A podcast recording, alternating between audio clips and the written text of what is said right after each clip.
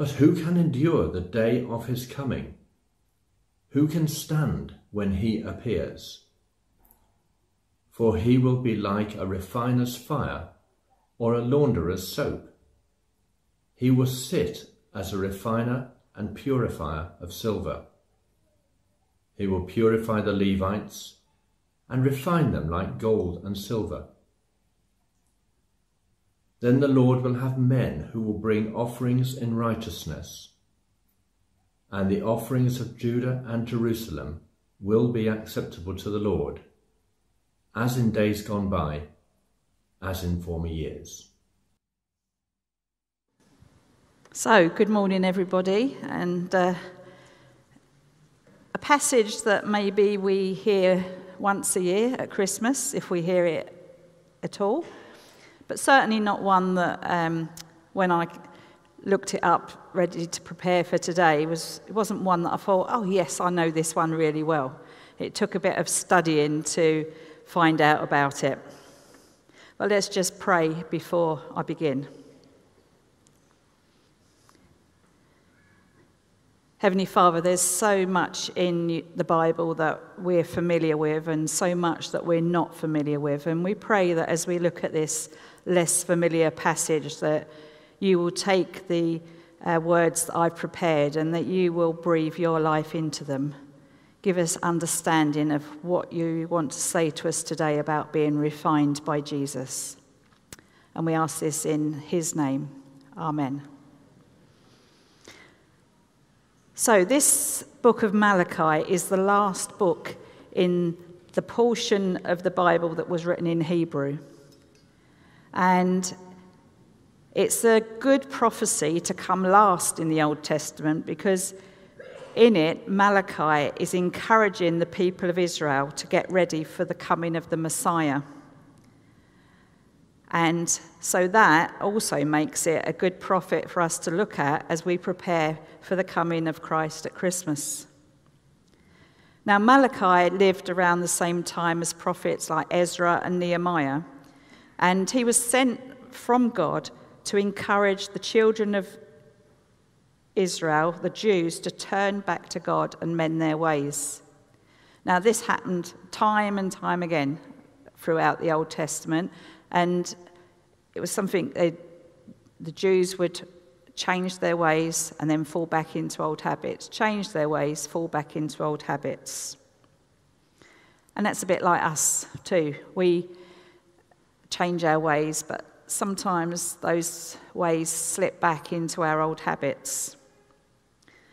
And so the Jews of Malachi's lifetime were, in a way, very similar to us living in Britain today. In Malachi's day, Jewish society had turned their back on the God of Abraham, Isaac, and Jacob and had gone and worshipped other gods. And as I say, that's like what is going on in the UK today. Many people might still call themselves Christians, but are not living the life that Christ wants. Their gods can be making money or idolizing football or pop stars or many other things. So, in this prophecy, in this book, Malachi is seeking to motivate people to conform to God's plan.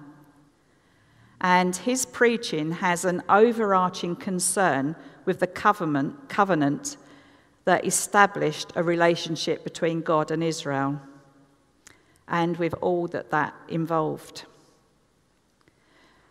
Now, the people of Israel, many of them had been sent into exile. They'd lived in exile for generations. And when this was written, people had come back to the land of Israel. The temple had been rebuilt, but was nothing in comparison to Solomon's temple. The priests and the Levites were not really doing what they were meant to do, so temple worship was in a sorry state.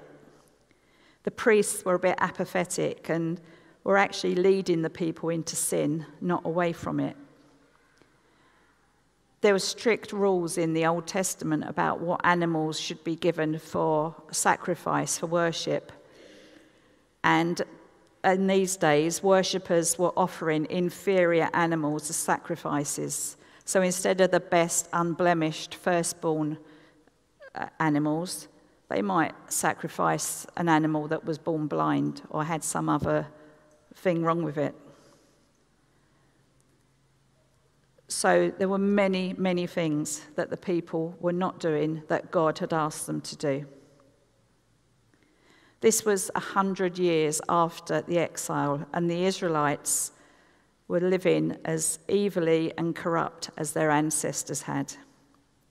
And so this book of Malachi addresses their sins. They've corrupted the sacrificial system, they've hoarded their money, they're not giving their tithe, and they're worshipping foreign gods. But despite all this, God doesn't forget his promises to deliver his people and establish a new Jerusalem. Now, this passage speaks about purification and judgment, themes that we might not associate with the popular image of Christmas. But Advent, the period that we're now in, is the time of preparation not only for remembering Christ coming first time as a baby, but also for his second coming when he will come in power and glory. So, for the people at the time in despair, Malachi has good news. God will indeed appear. And he began the passage by saying, Behold, I send my messenger, and he will prepare the way before me. And the Lord, whom you seek, will suddenly come to his temple, and the messenger of the covenant, covenant whom you desire, behold, he comes. So, this message was one that would excite the people of Israel. The Lord is coming to the temple, he says. Not unlike our Christmas message, Jesus is coming born as a baby. We remember that every year. Now, when we know that important people are coming, could be our family coming round, could be a visitor to church, some hard work is done. In biblical times, thousands of workers had to prepare the way before the king would travel anywhere. They fanned out across the countryside, removed rubbish from the road, tidied up the public buildings along the way, and generally made sure everything was at its very best for the king to see. Preparing for the king was hard work, and it still is today. So it's an apt word to us in this Advent season God is coming. God is coming as a baby in Bethlehem, but God is also coming again in glory to judge the living and the dead, as we say in the Creed. So Malachi also warns his hearers of the coming judgment. And it says, Who can endure the day of his coming? Who can stand when he appears? For he will be like a refiner's fire or a launderer's soap. Like one who burns away the dross in order to refine gold, God will burn away all the evil within us.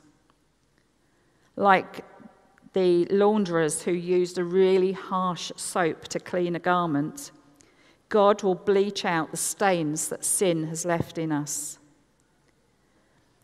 Refining gold and cleaning clothes are positive activities. But from the perspective of the gold and the clothing, the process, you can imagine, holds the prospect of pain. And so, bearing that in mind and thinking of the judgment, we're far away from the story of Bethlehem and the words and the sweet strains of the carol Away in a Manger. It's not all just pretty. Now, John the Baptist is the one that God refers to as my messenger. That's what we take as being the messenger.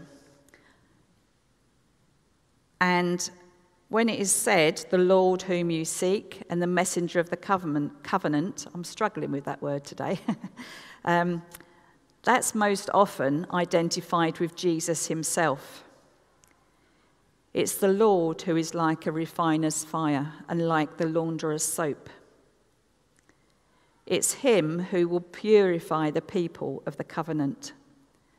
And despite our feelings or fears about this, this is actually good news because sin is separating us from God. Sin clouds and distorts the good creation God made us to be. And we are helpless to clean ourselves. Enter in the refiner of gold and the washer of clothes to do the cleaning for us. Now, that is not an easy process. There's pain involved in refining and cleansing. There's pain involved in dying to ourself and rising. But it's a process designed for our good and for our well being, to prepare us for the coming of the Lord. God coming into our midst as Emmanuel comes to destroy the evil in us and in the world, comes to draw us out of death and into life. And though this is an alarming prospect in one way, it's also one that should fill us with great joy. Christians know that the messenger who prepared the way for Jesus' first coming was John the Baptist, as I've already said. He came on the scene wearing camel's hair with a leather belt round his waist, quoting Isaiah Prepare the way of the Lord, make his path straight. But Malachi had a message of warning. He said, The coming of the Lord ju- means judgment. I want to focus on one verse from our reading. This is verse 3 of Malachi chapter 3. He will sit as a refiner and purifier of silver. He will purify the Levites and refine them like gold and silver. Then the Lord will have men who will bring offerings in righteousness. I think that's really relevant today as Christians. But let me tell you a story that I came across on the internet about this. Some time ago, a few ladies met in a city to study the scriptures. While reading the third chapter of Malachi, they came upon a remarkable expression in the third verse.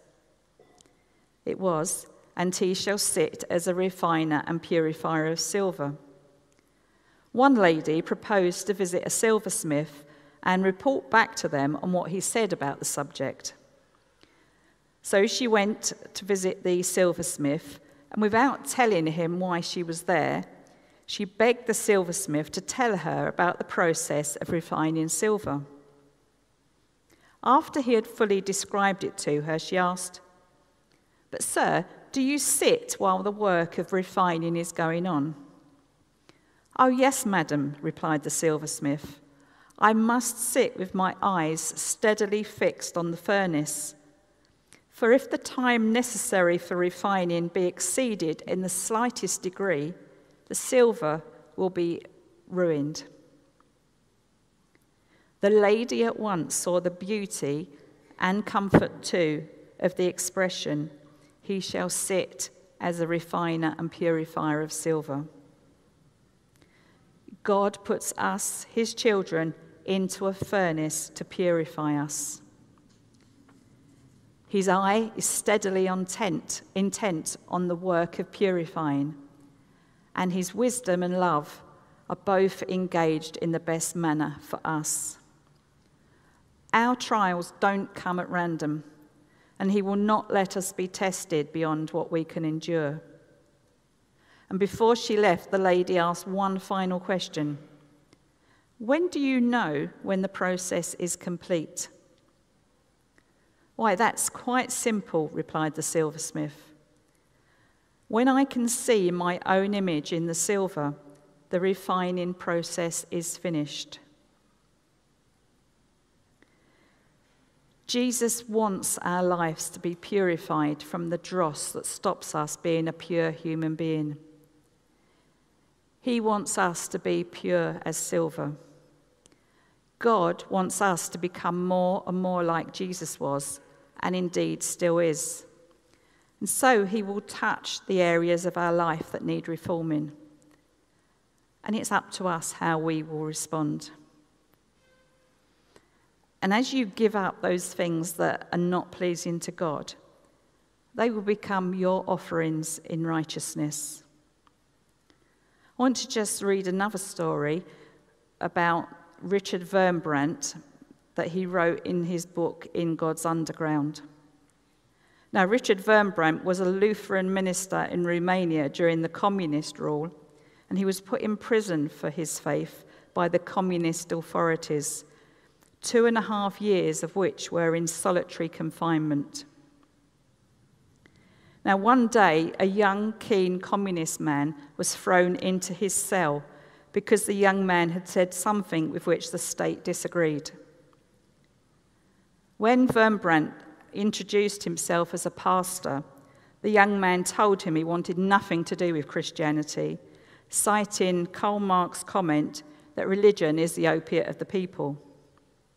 So Wurmbrand didn't try to evangelize him. As rations were very meagre in prison, Wurmbrand used to share his bread with the young man. Slowly, over time, they became friends. And one day, the young man said, Tell me who Jesus is like. Wurmbrand replied quietly, Jesus is like me. To which the young man replied, Then I would like to get to know him. Now, that's a great story because I don't know if I would say to somebody, Jesus is like me. But what a great testimony to have to be able to say to somebody, Jesus is like me. I am like Jesus. Maybe if I did say that to somebody, they would want to know more about Jesus. But one thing I do pray for myself and for each of us is that the longer we are a Christian, the closer we become to being like Christ. As Jesus prayed, Thy will, not mine, be done. The band want to start coming up, please. So, how about you? How about me? Does our life reflect Christ? Or are we still very much a work in progress? Are we still needing to be in that refiner's fire? Have we been in the fire but need to go back in it again? And how would people react if you said, Jesus is like me? Amen.